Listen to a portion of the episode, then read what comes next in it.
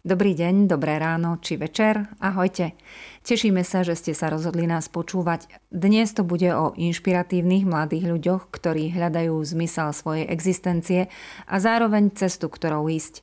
Tak ma teda zabav so zakladateľkou vzdelávacieho programu pre stredoškolákov Terkou Lukáčovou a jej hosťom, učiteľom, spisovateľom a manažérom šťastia Jurajom Šimkovičom. Here we go, it's all about you, it's all about me, it's all about what we do. Making art, you and me, trying to find something to believe because I'm running wild, I ain't running free. Still got a lot of shit left to see. Príjemný dobrý deň vám všetkým. Začíname ďalšiu epizódu uh, nášho cyklu Tak ma teda zabav. Vítajte v sedmičke a hlavne vítam našich dnešných hostí. Je to Terka Lukáčová a Juraj Šimuraj. Dobre som povedala vaše meno? Šimkovič. Šimkovič. Ale Šimuraj. Ale Šimuraj ťa, ťa tiež prezývajú, že? Mm-hmm. A, no a to, prečo sme sa tu dnes zišli, tak je hlavne vec, ktorá mňa zaujala na vás dvoch. Ste mladúčky ľudia, ktorí majú ambície niečo v živote dokázať ktorí sa tešia zo života a mohli by ste nás tak trošku nakaziť tým, ako sa tešíte zo života, lebo častokrát sa nám stáva, že niekedy prídu také dni, ako dnes napríklad, že to vyzeralo na dážď a, veľa ľudí, ktorých som stretla, tak sa stiažovali, že ich boli hlava a že sa im nechce žiť a tak ďalej.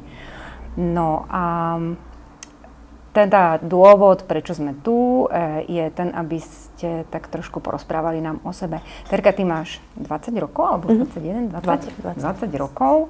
E, kde si doteraz žila, čo všetko sa ti podarilo, to nebudem hovoriť ja, prosím, povedz to ty. Pochádzaš z, z Horoviec. Horoviec Áno, a tam si chodila aj do základky a potom v Dubnici na Gimpel, alebo ako to bolo? Hej, no v podstate uh, tam je len štvoročná základná škola, takže tam som chodila 4 roky, mm. potom rok do Pruského, kde teda ma očaril florbal aj túto zverou.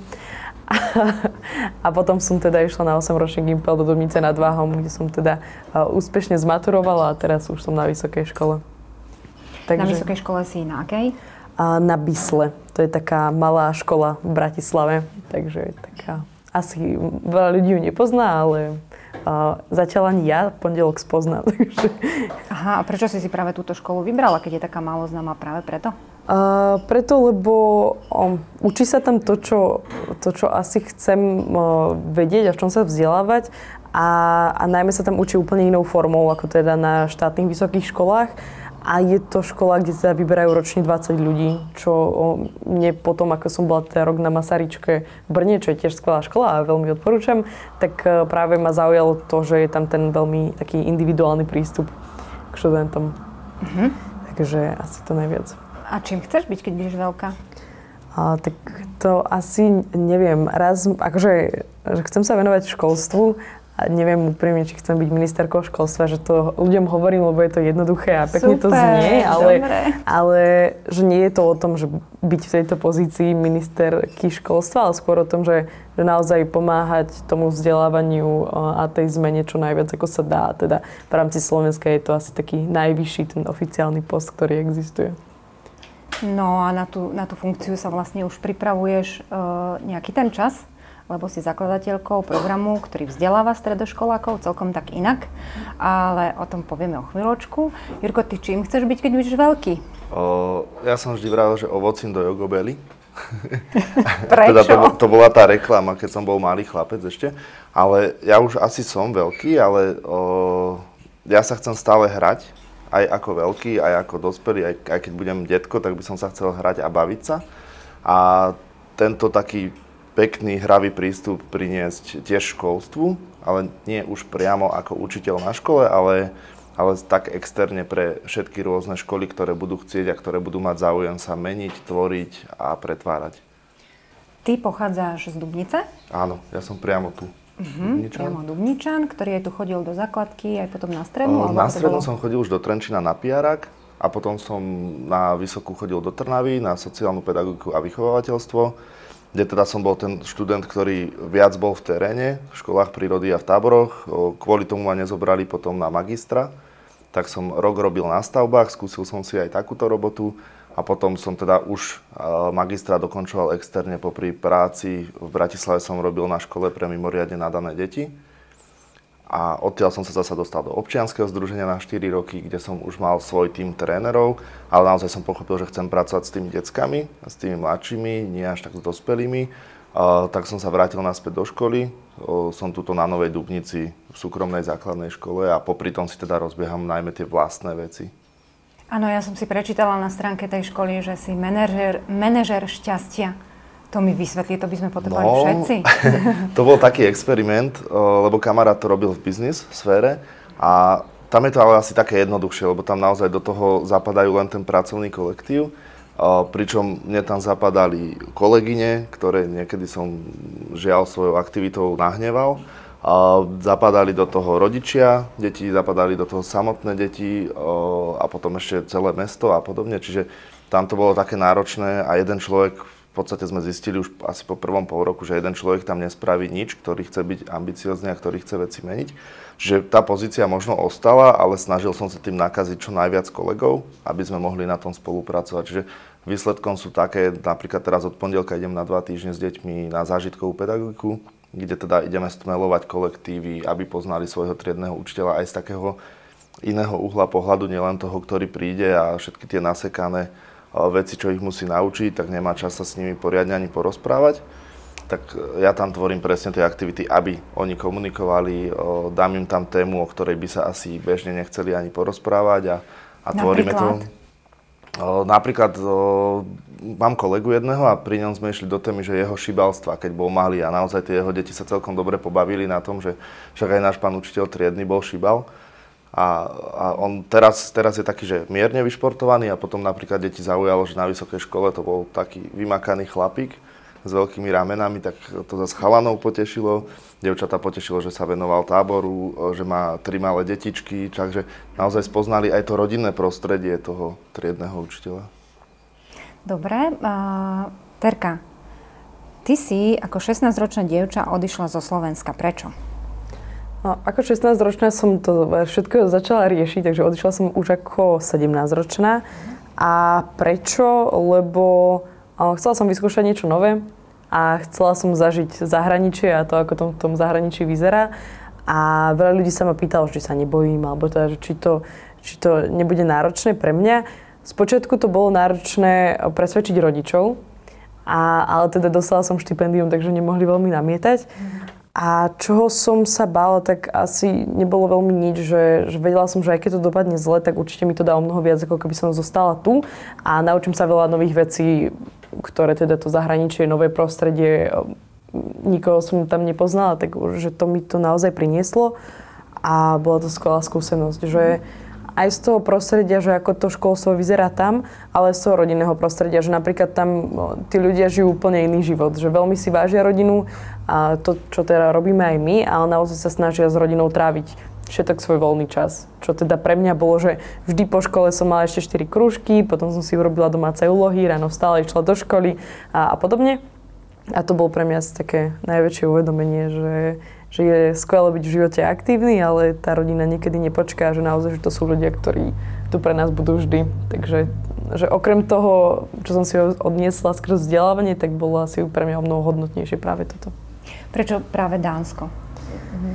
Uh, ja som dostala dve možnosti škola. skrz štipendium a jedno bolo teda, že Brazília na rok, alebo teda Dánsko na pol roka, čo bolo, že um, Brazília pre mojich rodičov Vôbec, vôbec nie a zároveň ja som sa chcela zlepšovať v angličtine, čo teda v Brazílii asi pokiaľ by som nevedela slovo po španielsky, tak mi nerozumeli nič, tak preto teda Dánsko. Uh-huh. Aké to bolo, e, ty si si to štipendium vybrala sama, teda vybavila sama, e, dá sa to? Ja si to neviem Hej. predstaviť.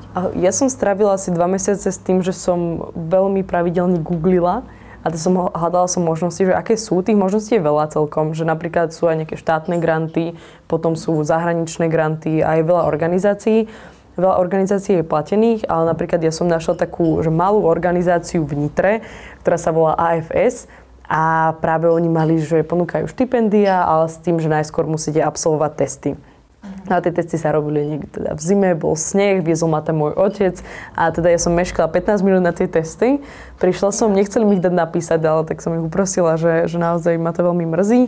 tak mi ich dali a spočívalo to z toho, že ten test bol jeden teda na angličtinu, druhý test bol na všeobecný prehľad, teda také, že spoločenské znalosti ohľadom Slovenska a zahraničia a potom bol, o, in, ako bol interview, čiže osobný pohovor a potom teda mi volali, že ma vybrali, takže že bola som z toho veľmi šťastná a nečakala som to a potom už to bolo také jasné, že uh-huh. už o, našťastie nemusím ďalej hľadať a že splnila som si to, čo som chcela. Takže potom už bola len úloha odletieť a, a nejako to tam zvládnuť. Jurko, čo zahraničie a ty, uh, veľa mladých ľudí to chce ísť vyskúšať von, pozrieť sa, ako to tam beží? Ja som tiež ako animátor tak zvažoval tú komerciu a že ísť teda o, takto. Alebo teda ešte kedysi predtým, tým, že som pôsobil tu u Salesianov, tak som rozmýšľal nad nejakými misiami. Ale potom mi to spätne dalo, že najväčšie misie máme aj tak my doma. že aj my tu máme v podstate podobné problémy, tak o, ja som sa tak zaviazal práci pre Slovensko a pre slovenské školstvo. O, isto by to bolo fajn, ale v mojej, keď my sme študovali aj na výške, tak nebolo veľa ľudí, ktorí chodili na Erasmy. Nejak tam nebolo takto rozbehnuté. A tým, že ja som mal túto o, fakt, že kopu o, kamarátov, s ktorými sme ro- robili tábory, tak o, ja som teraz možno po nejakých 10-12 rokoch v lete mal, že konečne len mesiac táborov a mesiac som mal pre seba, že to som bol ja celé leta v tábore. Čiže, a, a do toho ešte sa mi tak, že jeden jediný sen si pamätám proste dlhé roky. V roku 2010 sa mi sníval taký trojsen a ten tretí sen bol presne o tom, že že je to také trochu morbidné, ale teda na konci toho sna som zomrel, ale zomrel som medzi deťmi. O, medzi deťmi, ktoré sa jašili, ktoré sa šantili, ktoré ma mali radi. A to bol ten taký impuls, ktorý stále je vo mne, že áno, chcem pracovať tuto pre Slovensko. Veľmi rád vycestujem, ale vždy chcem to orientovať na našu krajinu. A teraz si mi nahral na ďalšiu otázku, ktorú chcem položiť Terke. Uh, je dôležité vedieť, keď mám, dajme tomu, tých 16, 15 rokov, že čo v živote chcem? Lebo mnohí ľudia to nevedia. Ja keď si spomeniem na svojich možno 14 na gymnáziu, tak uh, mala som toho strašne veľa, čo by som chcela v živote robiť, ale teda nevedela som, že táto len táto jedna oblasť. Ja, ja si myslím, že to človek nevie nikdy. nikdy. Mm-hmm. Že či má 30, alebo 60, že, že podľa mňa to, čo človek v živote chce, sa postupne vyvíja a postupne tým, čo človek robí, sám zistuje, že čo je naozaj tá jeho cesta, že Napríklad to, že ja, ja hovorím, že chcem sa venovať v živote vzdelávaniu, tak chcem, ale, ale nemusí to tak byť a možno príde niečo, čo pre mňa bude o, mno, o mnoho dôležitejšie a podstatnejšie v živote. Ale dôležité je sa nad tým zamýšľať a hľadať to, že podľa mňa to je tá správna odpoveď, že veľa ľudí a možno to nehľadá, neskúša a nesnaží sa nájsť to, čo je pre neho dôležité a správne a to, čo mu chce zaviazať mm-hmm. svoj čas. Čiže podľa mňa je správne hľadať a potom postupne prichádzať na to, čo je to, čo v živote nás robí šťastným a šťastnými a to, čo chceme robiť. Dá sa to napríklad hľadať aj e, prostredníctvom toho vzdelávacieho programu, ktorý si založila na Slovensku? Hej, práve sú tam, je tam veľa aktivít, ktoré sú prispôsobené práve na to, aby študenti viac sa začali zamýšľať nad tým, čo chcú v živote robiť. Sú tam teda aktivity na to, aby si sami určili, že ako trávia svoj týždeň, aby si napísali, že koľko času im trvajú jednotlivé aktivity a podľa toho si určili, že, teda, že tieto aktivity či ma bavia, alebo naopak či ma nebavia a potom si tak zadefinovali pomaly to, čo chcú. A taktiež majú svojich individuálnych mentorov, ktorých majú privádzať k tomu, čo raz chcú študovať, alebo teda v čom, v akej oblastiach chcú pohybovať. Lebo napríklad, že uh, môže byť stredoškolák, ktorý túži byť lekárom a aj to skvelé, ale práve keď má toho mentora, ktorý je napríklad lekár už dlhodobo, tak vie toho študenta priviesť do tej svojej ambulancie, vie mu ukázať, ako tá práca lekára prebieha, čo všetko si musel naštudovať, ako teda prebieha štúdium, aké sú možnosti štúdia a podobne. A ten študent počas toho roka u nás v programe, kedy má toho mentora, tak vie zistiť, že či toto je oblasť, v ktorej sa chcem pohybovať, alebo naopak, že mňa to nebaví a nechcem to v živote robiť a len to chcela moja babička. A je to super, keď si to ten študent uvedomí na tej strednej škole, že tak toto asi nie je to, čo chcem, tak môžem hľadať niečo iné, čo je pre mňa to zaujímavé. A podľa mňa nie je to zlyhanie, keď človek príde na to, že niečo som veril a teraz to tak nie je, že je práve super, že na to prišiel čím skôr. Viackrát si použila slovo mentor. E, možno, že niektorí ľudia majú s týmto slovičkom taký trošku citový problém, že je tam niečo, možno im tam znie možno niečo negatívne, že a niekto ma mentoruje, niekto mi, niekto mi hovorí, čo mám robiť alebo čo nemám robiť. To mentorovanie možno z minulosti máme takto, ako keby taký nejaký predsudok v sebe. Juraj je tu aj preto, lebo je vašim mentorom alebo jeden, jedným z mentorov vo vašom programe. Ako sa ty, Juraj, cítiš ako mentor? Čo, čo to je vlastne z tvojho pohľadu? Skús to vysvetliť. Pre mňa to bola taká výzva tento rok. O, robil som to naozaj že prvýkrát a, a nemal som to ešte, že možno tak, že úplne presne uchopené. Čiže myslím, že som mohol byť oveľa lepší mentor, ako som nakoniec bol. Ale mal som šikovnú menty, ktorá sa tu chytila a ktorá si vedela nájsť o, tie veci aj trochu sama. Že to ma tak zachránilo, ale ja som popri tomto, ako som robil mentora v Ambitious, tak som bol v takom školení spolu s LEAF, organizáciou, ktorá teda školí mentorov a začal som tento rok pracovať aj pre mentoring učiteľov na Slovensku, kde už sme naozaj videli, že konkrétne ako to robiť, nejaké techniky, mali sme školenie naozaj že s couchmi. A oni nám veľakrát toto hovorili, že keď prídete niekde, že ste mentor, tak, vám, tak sa všetci boja, že im idete radiť a keď sa do života. A pritom v podstate mentor objavuje to, čo je vo vás. Že najväčší ten zdroj a zdroj toho, čo máte robiť, už aj tak máte v sebe. A ten mentor sa snaží otázkami a nejakým tým podpichnutím niekedy, niekedy dá otázku, ktorá zabolí alebo spraví nejakú situáciu, ktorá vyvedie toho človeka z komfortnej zóny, ale ten človek v podstate nájde seba. Že ten mentor tam nie je preto, aby si dokazoval cez svojho menty, že a ty sa hodíš na toto a mal by si robiť toto a ja ťa budem testovať, ale práve naopak, ja som tu pre teba ako možno nejaký starší alebo skúsenejší kamarát, partner a poďme spoločne nájsť tú cestu, kadiaľ by sa dalo ísť. My to skôr asi tak, že interne nazývame, že je to taký profesionálny kamarát. To sa Takže... asi, asi páči viac. že, ale možno, že treba len prelomiť tú nejakú bariéru v našom myslení, že ten mentor je teda úplne niečo pozitívne, niečo príjemné, čo nám môže veľmi pomôcť. Um, vy máte za sebou prvý ročník programu Ambitious. Ako to v ňom vyzeralo? Ako sa ti podarilo navnadiť mladých ľudí? Koľko ste ich mali? Koľko ste mali mentorov? Ako vlastne to vyzeralo? Máte za sebou aj také zhodnotenie prvé? Áno. Tak v podstate ono, začalo to tak, že moja najlepšia kamarátka, s ktorou sme už naozaj že od narodenia a, a sedí tu, Veronika, tak raz sme sa rozprávali, že teda ja mám takýto nápad pomáhať školstvu a že, že chcem založiť nejaký takýto program pre stredoškolákov. A, a neviem, ako to ani vzniklo, tak e, zrazu sme boli v dve v týme a potom teda sa pridala k nám ešte jedno tretie dievča z gymnázia. A vyzeralo to tak, že nevedeli sme, do čoho ideme. Boli sme sami študentky, nevedeli sme, ako vytvoriť kurikulum, teda z čoho by malo e, pozostávať a teda čo chceme tým študentom vlastne dať, že sami sme študentky a máme možno o rok viac ako teda oni. A postupne sme nejako sa stretávali s ľuďmi, dávali sme dokopy celý program, celú tú skladbu toho všetkého a chodili sme po školách a prezentovali sme, že teda bude takýto program, môžete sa prihlásiť. Sami nevedeli tí študenti, ktorí sa hlásili, ale boli sme teda šťastní, že nejaké prihlášky pribúdali. No a potom asi v júli bola pre nás taká najťažšia úloha, že sme mali študentov, bolo prijatých 19 študentov, jeden teda v septembri ešte odišiel, lebo teda on študuje už na vysokej škole v Košiciach a bolo to s dochádzaním e, neúplne vhodné, teda pre neho, že bolo to nedomyslené. A takže sme mali 18 študentov, mentorov bolo 24, pretože niektorí študenti mali duálnych mentorov, pretože chceli napríklad, že mali sme študenta, ktorý sa chcel venovať aj IT, aj tvorbe videí, takže mali jedného mentora Jakuba Gulíka a druhého mentora Chalana, ktorý robí najväčšiu konferenciu v IT na Slovensku.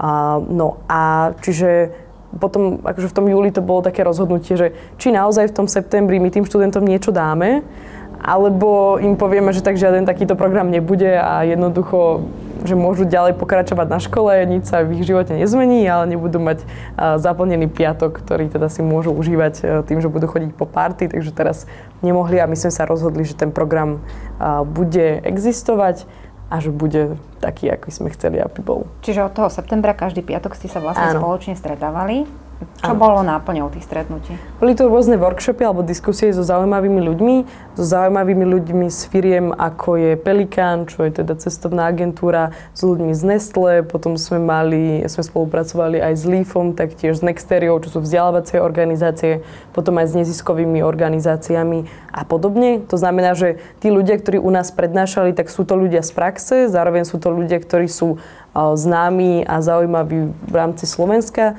To znamená, že bolo zaujímavé už len tých ľudí dotiahnuť do Dubnice nad Váhom.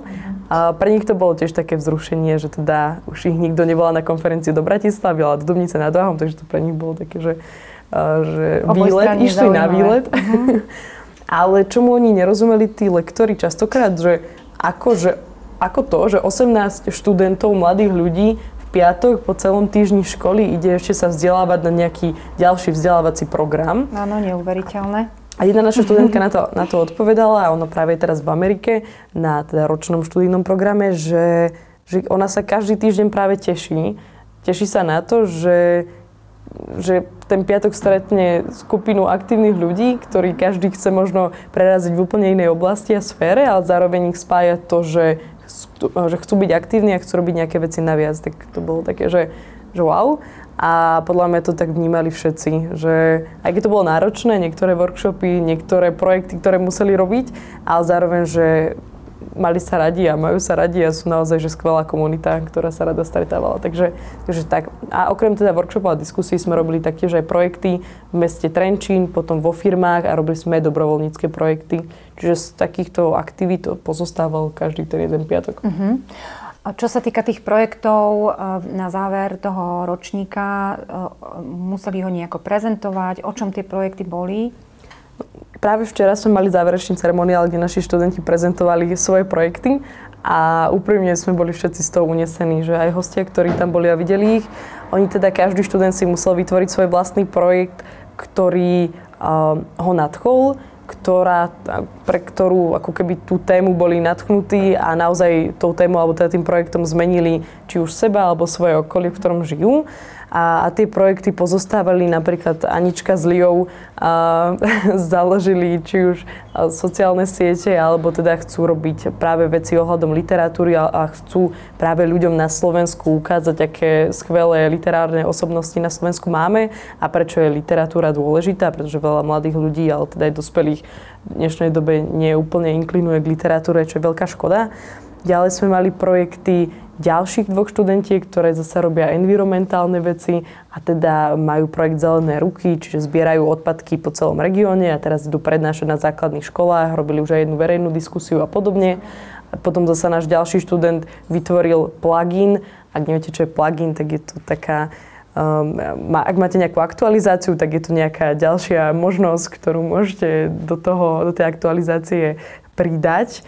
Áno, tu informatici už krútia hlavou. A teda on vytvoril práve plugin pre aplikáciu Slack a Slack to je taká manažerská aplikácia, ktorú asi používajú všetky väčšie firmy. A čiže tie projekty boli z každej jednej sféry, z každej jednej sféry, áno. A, a boli naozaj veľmi pekné. A hlavne nie je to o tom, aby ten projekt oni urobili, aby ho odprezentovali nám, alebo teda nejakým ľuďom, ktorí sú zapojení do programu, ale je to o tom, že aj keď oni absolvujú celý ročník veľmi aktívneho programu a veľmi teda naplneného programu, keďže každý piatok mali nejakú aktivitu, ale aby to bolo o tom, že aj po tom roku, nie len okrem certifikátu, ktorý dostali, tak dostanú a majú projekt, ktorý môžu oni ďalej zveľaďovať, na ktorom ďalej môžu pracovať a hlavne môžu si povedať, že toto je niečo, čo som vytvoril ja sám, toto je niečo, na čom som ja sám pracoval od začiatku a je to kvázi také moje dielo, že veľmi veľakrát ľudia, či už na pohovoroch na vysoké školy alebo, alebo aj do práce sa pýtajú, že kedy ste vy prevzali svoju vlastnú iniciatívu a oni teraz môžu povedať, že práve pri tomto, keď mne vadilo, že v mojej obci alebo v mojom meste bolo veľa odpadkov a deti nevedeli, čo je to kôž na plasty alebo teda kôž, nevedeli separovať odpadky, tak ja som niečo preto urobil a naučil som ich to. Takže je to niečo, do čoho oni dali najviac svojej energie. Si celkom pyšná na nich. Ja som veľmi. áno, áno. Videla som, ako si tak trošku rásla, keď si o nich hovorila, že čo, v, akej, v akej oblasti a čo všetko dokázali. Juraj, uh, ako ty hodnotíš ten prvý ročník? Pri akých projektoch si možno mohol byť ty nápomocný, alebo už tie projekty oni robia sami? Neviem. Tie projekty robili sami.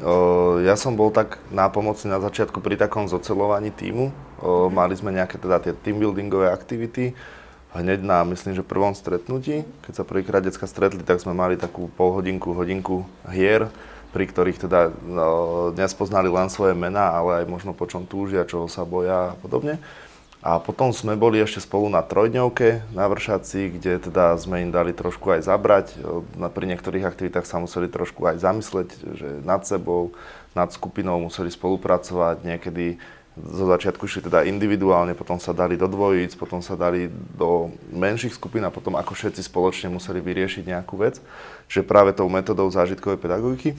A potom ja som sa chodil na nich pozerať, čo bolo samozrejme prínosné aj pre mňa. Že nebolo to, že mentor len dáva, ale mentor bol veľmi obohatený z toho, že jednak videl ich, ako pracujú, že naozaj sa ich mohli opýtať vážnu tému, na ktorú by, ja neviem, dospelí ľudia, s ktorými sa stretám, nevedeli odpovedať, ale tieto detská sa nad tým minimálne zamysleli, nejako si to prebrali a zaviedli si to teda naspäť do toho svojho života.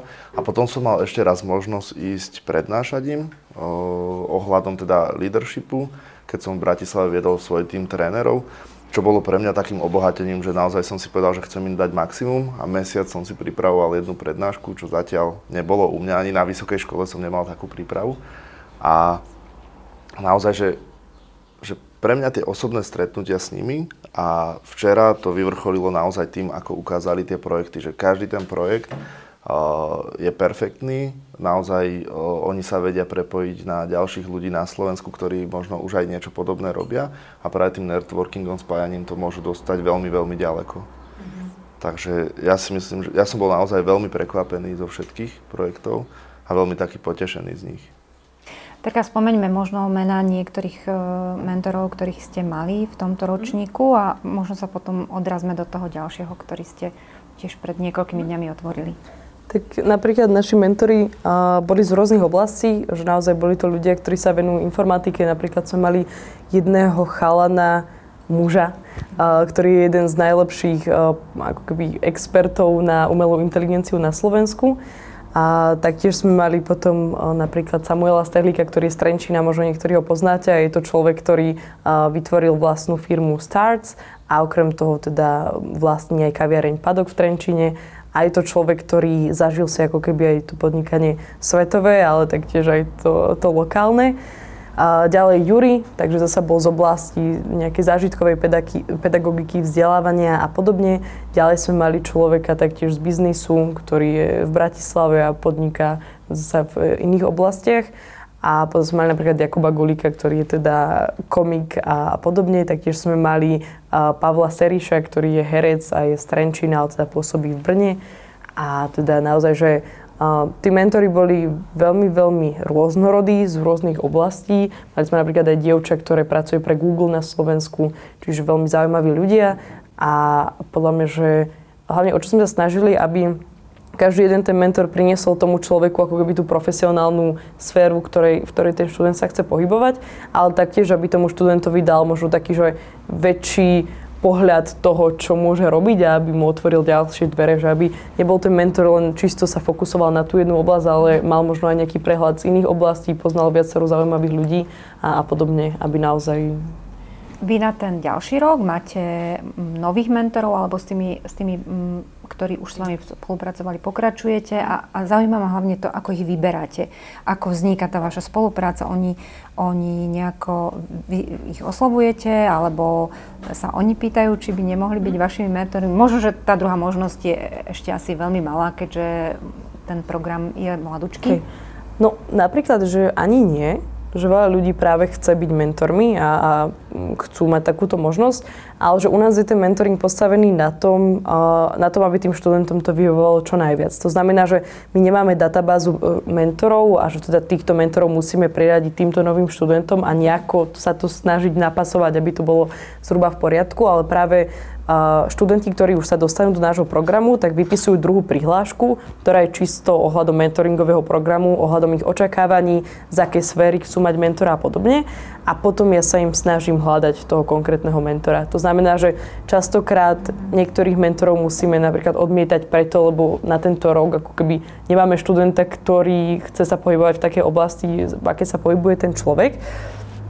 Takže hľadáme nových a je to a väčšinou cez osobné kontakty, že ak to človeka mentora nepoznám osobne, tak sa pýtam na referencie druhých ľudí, pretože okrem toho, že chcem tomu študentovi, aby sa hodili profesne, tak chcem, aby sa hodili aj, aj povahovo. Mm-hmm. Čo je veľmi ťažké, keďže tých študentov poznám len z pohovorov a z nejakého jedného osobného intervia tak e, je to náročné, ale, ale snažíme sa, že asi nikdy sa nedá napasovať všetkých študentov a všetkých mentorov na 100%, ale snažíme sa, aby si teda sadli aj povahovo, ale aj mhm. profesne. Dobre, my sme trošku tak preskočili jednu vec, ktorú som sa chcela opýtať. Už hovoríme teraz o tom, ako oslovujete mentorov. Ako, ja som teda študent, počujem dnes o vás prvýkrát.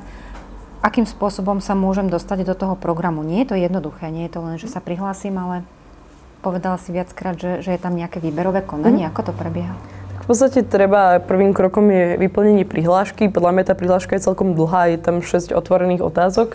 A tá je na vašej na stránke? Webe. Tá je na, našom, uh-huh. na našej webovej stránke.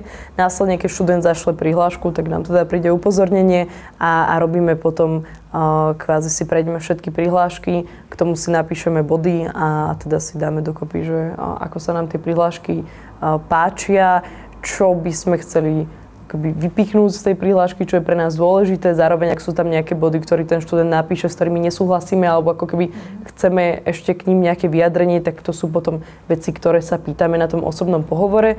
A ten osobný pohovor je na to, aby sme poznali z toho študenta z takej osobnejšej stránky, že naozaj človek môže napísať veľa, ale potom ale ten pohovor je, je, môže vyzerať úplne inak. Zároveň chceme ho poznať, spoznať ako človeka a chceme zistiť, um, aby rozvil tie veci, ktoré napísal do tej prihlášky, mhm. aby ešte nám ich rozvil aj, aj osobne. Aký, v akom čase uh, sa tie prihlášky vyplňajú? Ono je už asi teraz neskoro? Mm-hmm.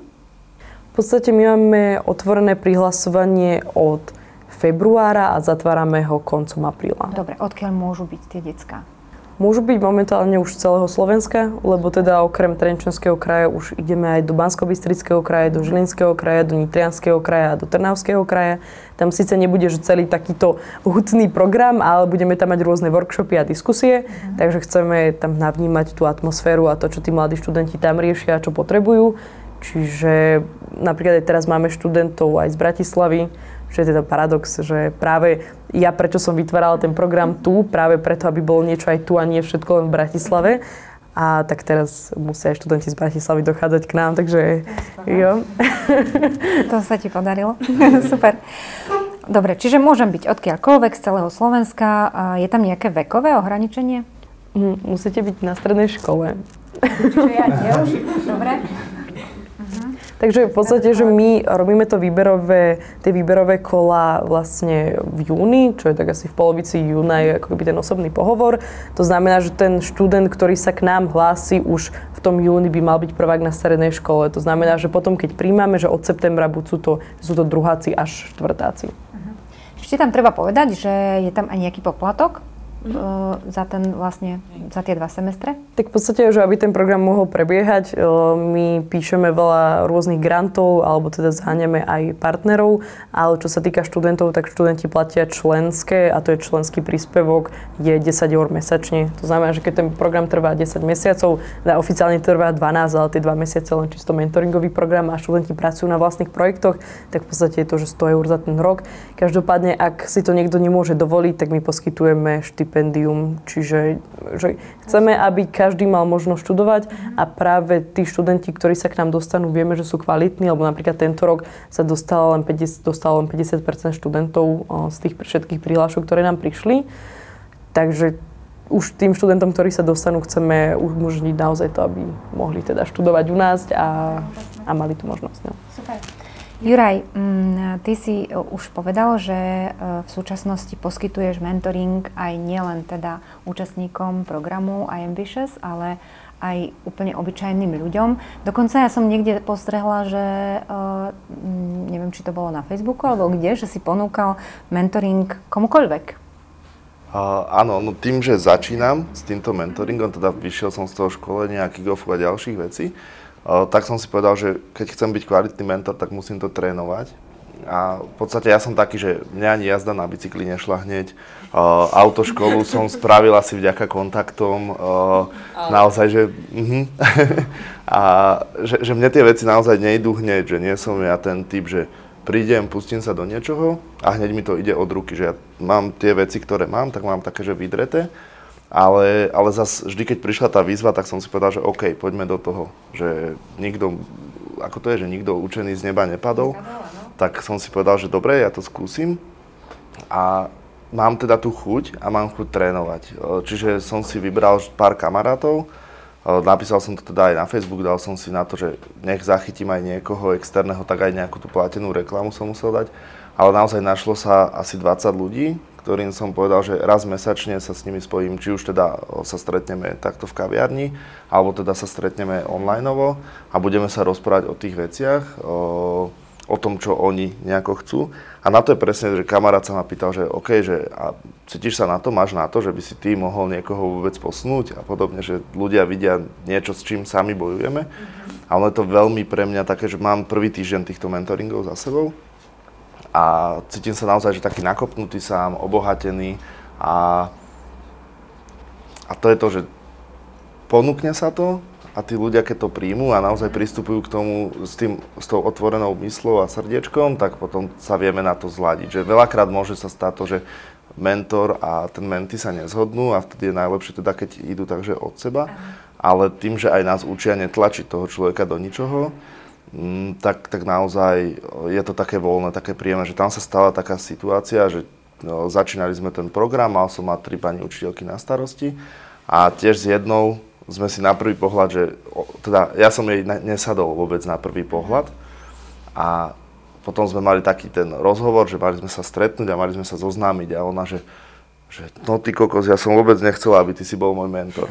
A naozaj, že po dvoch, troch hodinách sme, sme to zladili, ale ona napríklad tým, že mala nejaké obdobie, kde potrebuje skôr teda ten ženský prístup, tak sme presne uvoľnili, aby mala mentorku. Čiže uh, je to o tom, že dá sa naplánovať ale potom už pri tom človek vidí a keď vie, že by to možno nejako škrelo alebo že by to nebolo OK, tak vtedy zasa my ustupujeme tomu, aby človek sa v tom cítil slobodne, aby sa mohol otvoriť a vtedy, vtedy ten človek naozaj tak úprimne pristúpi k tomu. Uh-huh. Prečo ste si Terka vybrali Juraja ako mentora? Juraja som, na Juraja som natrafila tak, že chceme, aby ten program bol čo najviac lokálny alebo teda regionálny. To znamená, že keď už sme v iných krajoch, tak sa snažíme, že najviac vyťažiť z tých aktívnych ľudí, ktorí sú v tom kraji.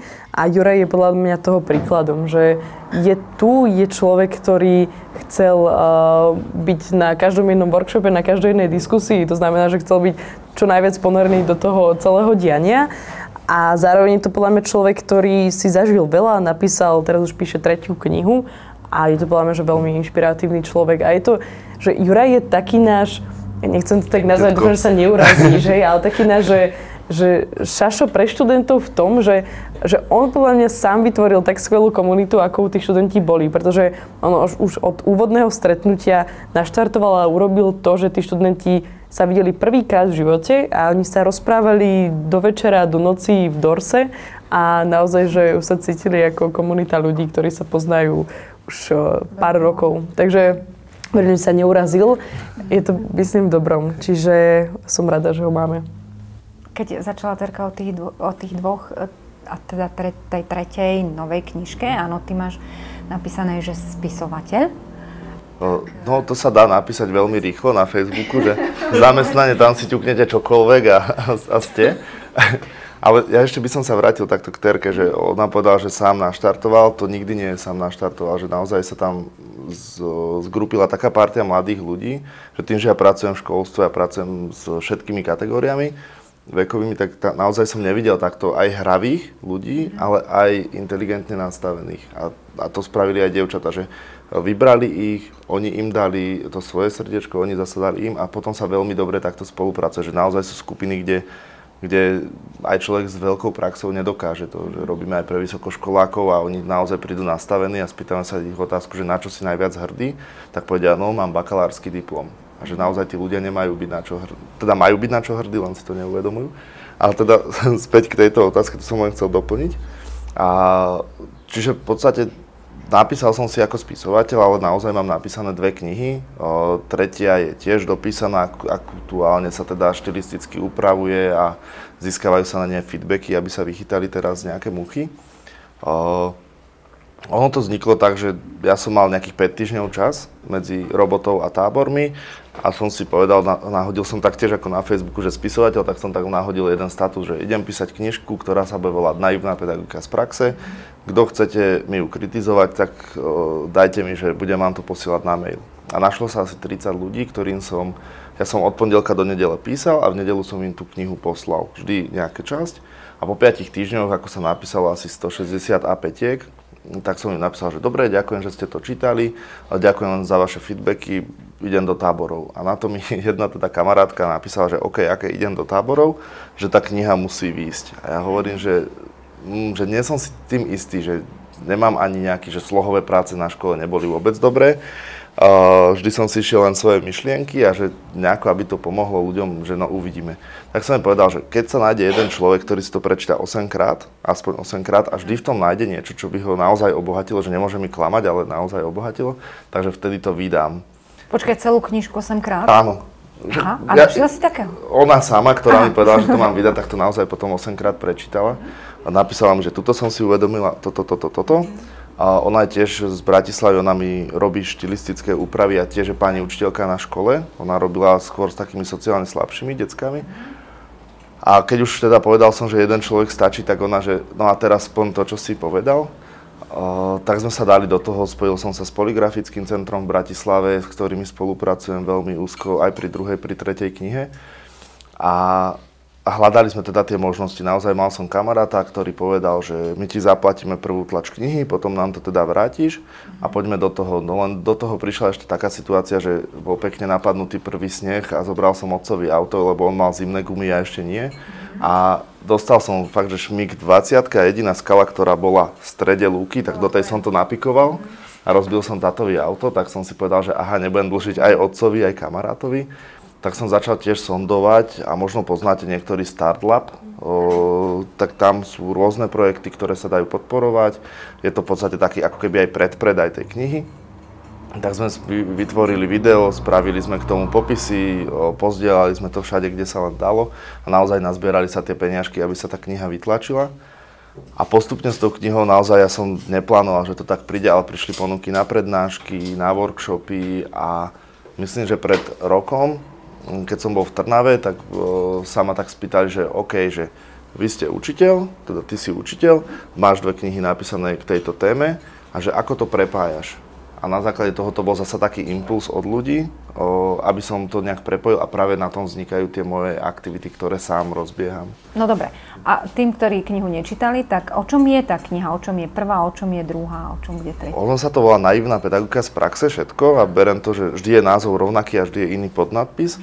Prvý je ten, že od 14 rokov som bol v táboroch a mal som veľmi pekné zážitky s deckami. A myslím si, že ma veľa naučili a, a naučili podľa mňa nás dospelých naozaj, že ako sa má žiť, ako sa má žiť tu a teraz, čo sa má riešiť, čo sa nemá riešiť. Tak do tej prvej som si spísal rôzne zážitky s deckami, do toho som si dal, ja to volám také, že detské úvahy dospeláka, že stále uvažujem takou detskou dušou, takou, že ako by sa to dalo, nie ako by sa to nedalo. A do toho som mal tak, že vyskúšal som si nejaké seba rozvojové techniky a tak som dal ľuďom také úlohy po každej kapitole, že skúsi napríklad, e, ja neviem, zavrieť oči a dýchať alebo podobne. Čiže aby to bolo aj také hravé pre toho človeka, aby s tou knihou pracoval a tým, že myslím si, že nemám patent na výchovu detí a každé dieťa je individuálne, treba k tomu pristupovať, tak vždy po každej kapitole mám prázdnu stranu pre ľudí, aby si tú kapitolu aplikovali do svojho života a pohádali sa so mnou na tej strane. Že OK, Juro, ty si myslíš, že toto takto funguje, ale mne to tak nikdy nefungovalo.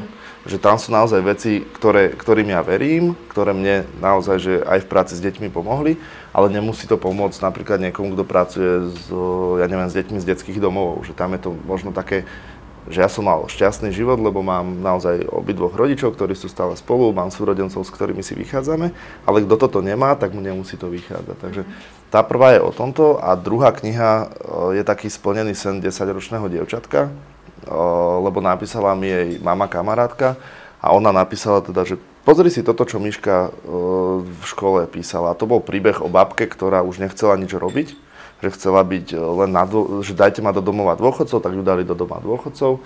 Babka nemala ani okuliare, nič a zrazu niekto tam oslavoval. A ona, že tak čo dá tomu kamarátovi na oslavu, tak zase začala štrikovať svetre. A ten sveter sa zapáčil všetkým v domove, tak ona zase sa do toho dostala a oni ju podporili a v podstate to bolo o tom, že babka zrazu sa z tej svojej lenivosti, keď dostala tú aktivitu, tak začala pracovať. Čiže nejaké ponaučenie z toho jej pohľadu to bolo. A ja hovorím, že perfektné, že toto je naozaj krásny príbeh, že treba to prihlásiť do nejakej súťaže alebo naozaj napísať knihu. A on nám povedal, no však Miška chcela byť kedysi spisovateľkou, ilustrátorkou knihy. A vtedy hovorím, že však presne naivná pedagogika hlása to, že my dospelí máme nejaké možnosti, deti majú sny, poďme to prepojiť a poďme im ich splniť. Takže tá druhá kniha je uh, o siedmých príbehoch, ktoré napísala Miška, ona ich aj zilustrovala. Uh, a tým, že aby to nebolo, že zasa ľudia príjmajte všetky tie teórie odo mňa, tak sme začali, že aby ľudia ešte sami začali uvažovať, čiže je najskôr príbeh od myšky, potom je voľná strana, aby človek si sám vypichol v tom príbehu, čo pre neho je tam dôležité, potom je tam nejaké moje teda tie detské úvahy, a potom je tam prázdna strana, aby si svoju úvahu porovnal s mojou a možno sa on niečím inšpiroval, alebo proste mne tam inšpiroval, zasa si to spíše. A z tej strany, aby vyšla potom to volám, že od teórie k praxi, aby vyšla z tej strany druhej, čo uvažuje človek nejaké, že aha, ja som si uvedomil, že k môjmu dieťaťu môžem v tomto pristupovať lepšie. Dám jednoduchý príklad, že ja viem, že keď prídem domov, som ešte na telefóne. A príde, napíše si na stranu, že ja chcem byť menej na telefóne pri tebe, príde za dieťaťom, ukáže mu tú stránku, že ja by som sa chcel teraz snažiť o to, aby som nebol na telefóne. Že príjmeš to, to dieťa povie, áno, príjmam tatino tvoj záväzok, a, a dieťa už ho trošku tak sleduje a rodič mu ide vzorom, že aha, tak už ten telefón možno odložím na chvíľočku. A keď to splní, tak dieťa mu vyfarbí tú ilustráciu. A v podstate, že cieľom tej knihy je, aby človek mal vyfarbených 7 ilustrácií a potom na záver je taká 8 bonusová a tým v podstate to končí. Ale naozaj snažím sa, aby tie knihy sa dali, lebo na sebe som si to uvedomil, že čítal som teraz knihu po 5 rokoch a dalo mi to úplne niečo iné. Čiže aj tieto knihy sú tam pre toto písanie, aby človek s ňou mohol pracovať, že o 4 roky zasa. O 4 roky zasa. Čiže aby tá kniha bola niečo, čo môže tu byť stále a je to závislé od nás, ako sa na to pozrieme. A spolu s nami môže rásť. Áno. V nás. A, dobre, no a už teraz, keď som počula o tej druhej knižke, tak som celá nažhavená. Čo bude v tej tretej, prosím ťa? Uh, v tretej práve opisujem nejaké zážitky z týchto uh, akcií, kde sme robili tou zážitkovou pedagogikou, čiže som išiel na Vršatec, išiel som do Podskalia, do Lázov pod Makitou, bol som v Trnave, kde som dostal prvé možnosti, bol som v Bratislave, kde sú ľudia, ktorí robia rôzne zaujímavé projekty. Čiže tam som sa snažil nabombovať naozaj tie zážitky, už dal menej tých úvah a dal nejaké praktické veci, ktoré nejako fungujú. Teda možno nejaké naladenie sa na deň, ako funguje, ako si môžem zhodnotiť deň. Moji rodičia s nami hrali takú hru vyfarbovaciu, keď sme boli mali motivačnú, tak to som tam trošku opísal, nejako prerobil. Sú tam zapojené, napríklad kamarátka robí projekt Cieložrút, to je taká nástenka pre deti, aby s rodičom, tak som jej tam opísal, aby rodičia vedeli o tomto projekte, alebo ďalší ľudia spravili z Moodry.sk a oni robia perfektné vzdelávacie videá. Čiže naozaj snažil som sa tam opísať úplne, že v krátkosti tie príklady dobrej praxe, ako to funguje. A k tejto druhej knihe som nespravil, že do tej knihy sa bude písať, lebo babka mi povedala, že no tak tá kniha druhá sa mi nepáčila, tam si chcela, aby som veľa písal.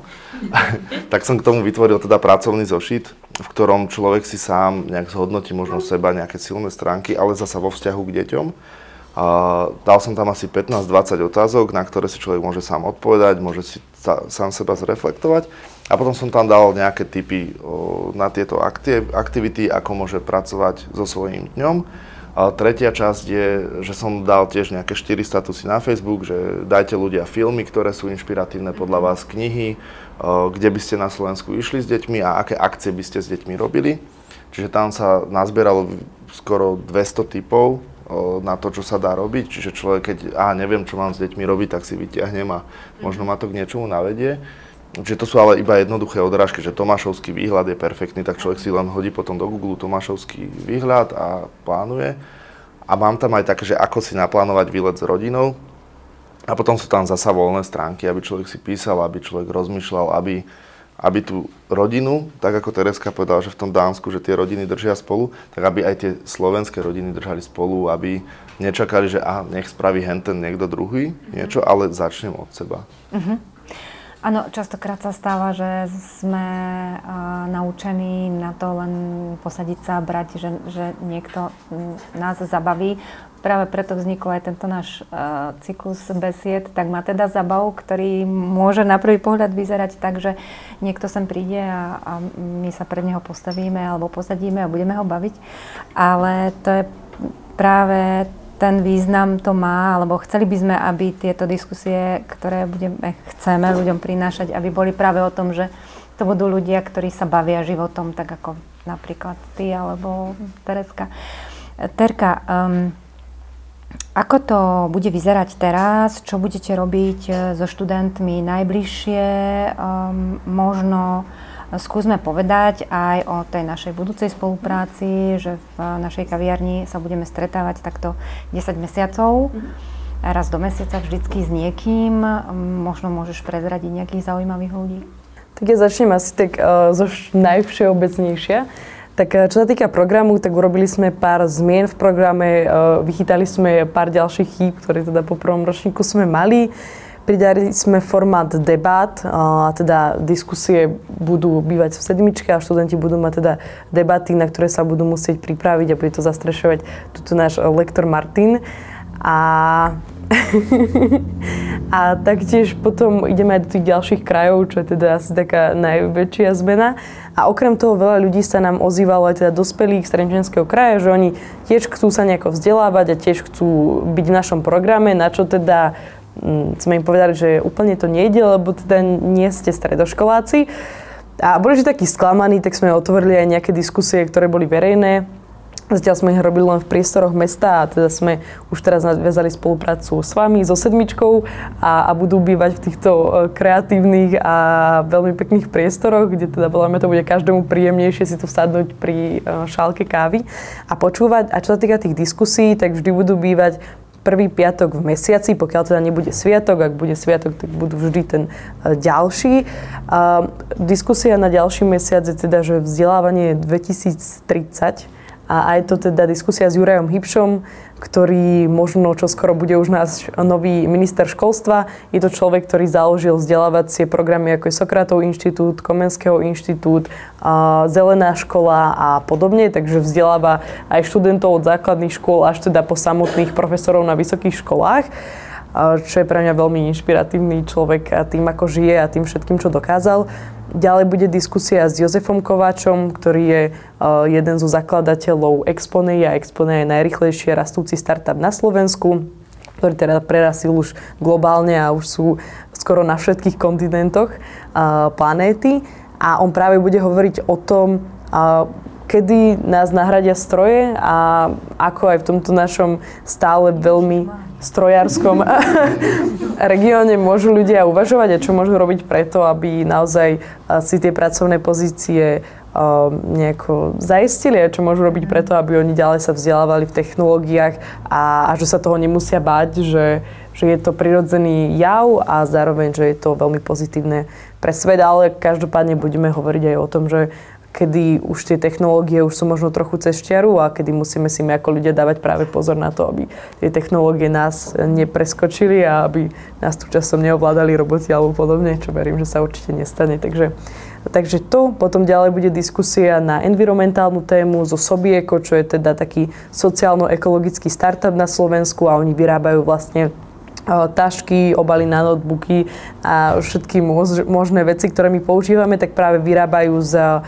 z materiálov, ktoré už sú teda zrecyklované, poprešívané a, a vyzerá to potom veľmi zaujímavo, ten finálny produkt. A oni zapájajú teda chránené dielne, čo sú teda ľudia, ktorí buď majú nejakú chorobu, alebo sú to práve ľudia na dôchodku, takže ako keby zapájajú aj takýchto ľudí. Práve o tom, ako Juraj hovoril o príbehu myšky, tak práve oni sa snažia zapájať aj ľudí, ktorí už možno prácu nemajú, aby naozaj že niečo ich živilo a mali tú radosť z toho, že sú prínosní.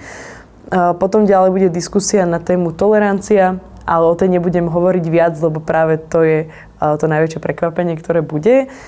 A, a potom teda budú ďalšie témy aj s dobrým úradníkom, čo je teda organizácia úradníkov, ktorí si povedali, že veľa úradníkov, alebo teda ľudí na Slovensku si myslí, že tie úrady sú zlé, nič tam nefunguje, sú tam nepríjemní ľudia, ale že, že aby ľudia pochopili, že tí úradníci to majú jednak ťažké a zároveň vzdelávajú úradníkov k tomu, aby oni mohli sa správať inak, mohli spo, svoju prácu robiť efektívnejšie, inovatívnejšie a aby sa aj oni jednak uh, veľmi zefektívnili a spríjemnili túto štátnu správu. A, no a potom budeme mať aj jednu tému, na, teda jednu diskusiu na tému liberalizmus a konzervativizmus. A je to práve o tom, aby uh, sme pochopili ako ľudia, že toto nie sú dva protipóly, ktoré sú rivalitné a ktoré sa navzájom nemajú radi, ale práve pochopili, že títo ľudia spolu dokážu diskutovať a dokážu nájsť prienik medzi svojimi názormi a podľa mňa že diskusia vo svete a na Slovensku, aby sme mohli sa posúvať ďalej ako štát, je pre nás nevyhnutná. Napríklad príklad z tohto leta, boli sme dobrovoľníčiť dva týždne v Dánsku, opäť som sa teda vrátila do Dánska, ale do úplne iného prostredia. A tam, keď sme sa spýtali nášho farmára, a na otázku teda, ako vyzerá politická situácia u nich v Dánsku. On predtým 28 rokov pôsobil ako ambasádor pre energetiku v Európskej komisii. Tak nám povedal, že on je veľmi spokojný s politickou situáciou v Dánsku a už dlhodobo. Tak nás to tak prekvapilo, že, že ako je to možné, že tu sa všetci naozaj len stiažujú. A práve on nám hovoril to, že je tam stále vyrovnaný stav, že konzervatívci, liberáli, pravica, lavica a podobne, ale že oni o čo sa snažia je, aby vždy našli kompromis. Čiže nestažia sa presadzovať len čisto svoj názor a, a tvrdo si nestoja za nimi, ale snažia sa nájsť kompromis aj s tou druhou stranou, aby tí ľudia a tí ich občania boli teda šťastní a cítili sa v tej krajine príjemne. A podľa mňa to je taká naša cesta pre nás, že nehľadať a nezastávať si len tú svoju stranu, ale možno v niektorých veciach aj v živote polaviť a, a preto, aby teda mohli veci fungovať. Skvelé, ďakujem veľmi pekne. Už teraz sa na všetky tie veci, o ktorých si hovorila, tešíme. Milí naši hostia, nech sa páči, pokiaľ máte chuť opýtať sa buď Terky alebo Jurka niečo je tu váš čas. A ešte možno je tu takú že zaujímavú diskusiu, ktorú som Povedz. nepovedala. tak bude s Milanom Šimečkom, ak ho možno niektorí poznáte, je to teda teraz momentálny komentátor v denníku N a práve s ním budeme diskutovať na tému sloboda a, a toho, že prečo, prečo je sloboda na Slovensku veľmi dôležitá. Takže budete všetci vždy srdečne pozvaní a verím, že, že radi prídete diskutovať s takýmito zaujímavými ľuďmi. Verím tomu. Dobre. Dobre, ak sa vy nechcete opýtať, ja to využijem samozrejme. Jurko, praktická vec, kde sa k tým tvojim knižkám dá dostať? Uh, aj tu. ja to nosím v podstate vždy pri sebe, aj v aute mám vždy nejaké knihy. Ale o, obchody Pantarej, Martinus, aj tie menšie obchody už sú do toho zapojené. Uh, ono možno pre tých, ktorí by chceli vydávať knihy, tak je to tak, že tieto veľké obchody nedajú zmluvu s vami ako s jedným spisovateľov, lebo je nás veľmi veľa. Ale v podstate treba presvedčiť niekoho, ako je napríklad IKAR, Partner Technik alebo nejakú teda spoločnosť, ktorá zastrešuje toto pre iných autorov. Čiže ja mám zmluvu jednak s IKARom a s Partner Technikom, vždy na inú teda tú knihu a oni už, my sa dohodneme na nejakých percentách, ja si musím vytlačiť knihy, ale vtedy na vlastné náklady. Uh-huh. A oni povedia, teraz potrebujeme 200 kníh, 300 kníh, tak ja im to teda doručím a potom už oni to distribujú do obchodov. Takže záleží aj na tom, ako sú oni aktívni, ako je po knihe dopyt a keď je akože veľký dopyt po knihe, tak oni to naozaj že oveľa viac distribujú. Čiže je to o tom, že mohol som si vybrať, vytlačím mi knihu IKAR a oni mi budú robiť marketing, alebo teda som išiel touto vlastnou cestou a robím si ten marketing v podstate, že sám na kolene. A ty knižky aj schovávaš? Ty knižky aj schovávaš po mestách? Uh, hej, to bolo také zaujímavé. Uh, mňa toto baví, že spraviť sem tam nejaké prekvapenie. Uh, bol som u nášho sama v Padoku v Trenčine a odchádzal som akurát do Brna za kamarátmi a mal som dve knihy pri sebe, tak som sa dohodol tam s barmanom, že zajtra ráno, keď niekto príde na raňajky a dá si presne to menu, ktoré som si dal ja dneska, tak nech ten človek dostane tie knihy ako prekvapenie. Ja som to jednak dal aj potom na svoju stránku, že keď teda ľudia chcú, tak nech idú, nech si typnú a dal som taký ilustračný obrázok. Ale z hodou okolností asi včera mi prišiel mail od nejaký neznámy e-mail, som si to otvoril a tam bolo, že viete, ja som bola ako turistka v Trenčíne, sadla som si do padoku, dala som si teda tie frankfurtské párky a, a čašník prišiel za mnou dvakrát, prvýkrát priniesol párky a druhýkrát mi priniesol vaše knihy. No, čo je zaujímavé je, že nosím pod srdiečkom dieťa, som akurát tehotná, bola som tu len ako turistka a ešte som pracovala v táboroch ako animátorka, čiže si myslím, že tie knihy naozaj prišli ako mali. Takže, ale to som sa naučil naozaj od veľkých tých autorov, ktorí povedali, aj môžu mať bestsellery napísané, oni neboja sa dať knihu niekde, ponúknuť ju, niekde ju naozaj schovať. A my sa teraz hráme práve s tým, že robíme rôzne schovávačky. Spolupracujeme ešte s portálom Čo dokáže mama, alebo teda s dievčatami, ktoré pomáhajú mamám na materskej, aby si rozbehli tiež nejaké vlastné podnikanie a nemuseli teda len strážiť dieťa, ale dieťa spí, tak môžem rýchlo niečo robiť.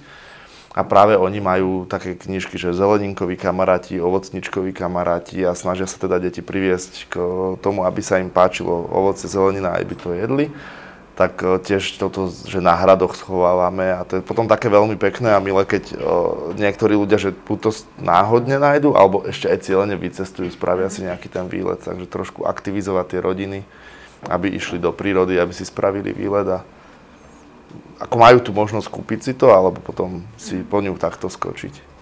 Áno, ja sa opýtam, či je nejaká otázka od vás? Nech sa páči.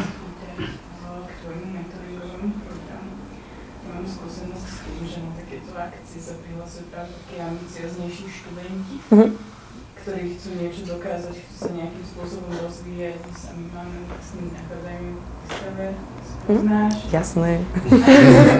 a, a chcem sa spýtať, že či si rozmýšľala, že by si zacielila aj na takých študentov, ktorí sú teda z odborných škôl, mm-hmm. akadémií, skrátka takým, ktorí možno z tých programov budú čerpať viac. Ako práve tí ambiciozní, ktorí chcú niečo dosiahnuť. Napríklad na čo kladieme veľký dôraz je, je zaviazať sa na ten rok u študenta. To znamená, že ak študent má už teraz 10 aktivít a, a tak viem, že ten program mu nedá toľko, alebo teda nebude pre neho nejaká priorita, pre toho študenta, Uh, takže to je prvá vec, ktorou sa to snažíme riešiť. Ďalšia vec je, že my necielime len na gymnázia, ale teda, že áno, najviac študentov máme z gymnázií, lebo už ako keby oni na tých gymnáziách možno, uh, že sú tlačení do toho, že chod skúsiť toto a podobne. Zároveň teraz máme študentky dve z umeleckej školy v Trenčíne, potom máme aj študenta z, z priemyslovky tuto v Dubnici nad Váhom. Čiže že my príjmame ako keby, že vôbec nekladieme dôraz na, na teda školu, ktorú ten študent akurát navštevuje, ale že prečo chceme podchytiť práve tých najaktívnejších ľudí, tak je preto, že, že ja na strednej škole, a nebolo to až tak dávno, toto na Gimply, a podľa mňa, že Domnícky Gimpel je, je fajn škola, tak som zažívala to, že v triede sme boli možno, že piati takí aktívnejší a stále sme boli za tých divných. Že, že bolo to divné byť aktívny a bolo super, ak niekto od pondelka myslel len na to, že ako v piatok si pôjdeme užiť a zabaviť sa, čo je super. A hovorím, že uh, som tiež nechodila na nejaké akcie, ale že pre mňa bolo prioritnejšie využívať ten môj čas inak. A práve ja chcem, aby títo aktívni ľudia alebo študenti, ktorí chcú niečo robiť naviac, práve ich bolo viac a viac a viac a tým infikovali tých ďalších na to, aby sa to preklopilo. Že aby časom v tej triede nebolo aktívnych 5, ale bolo v tej triede aktívnych 15 a tí 5 sa musia prispôsobiť alebo že musia si povedať, že no tak aj ja chcem byť taký ako, ako oni a chcem preto niečo urobiť. Že, že toto je pre mňa taký cieľ na tom celom Slovensku, že Chcem podporovať všetkých študentov a nechceme, aby sme ich teraz selektovali, že príjmame len, tu, len tých najtop a, a teda ani neriešime vysvedčenia ani známky, ale že riešime motiváciu a chuť a ambície, ktoré tí študenti majú. Že napríklad študenti, ktorí sa k nám hlásia častokrát, že ja som prekvapená z toho, z toho, že napíšu do prihlášky, že je to pre mňa, že wow, že na to, koľko majú rokov, tak sú veľmi, veľmi šikovní. Ale ale verím, že ten program im dá tak či tak veľa. Takže asi tak verím, že som si to povedala. Na čo sa e, v najbližších dňoch tešíte? čo vám možno dá nejakú energiu do ďalších dní? V pondelok sa mi začína škola, takže na to sa aj teším.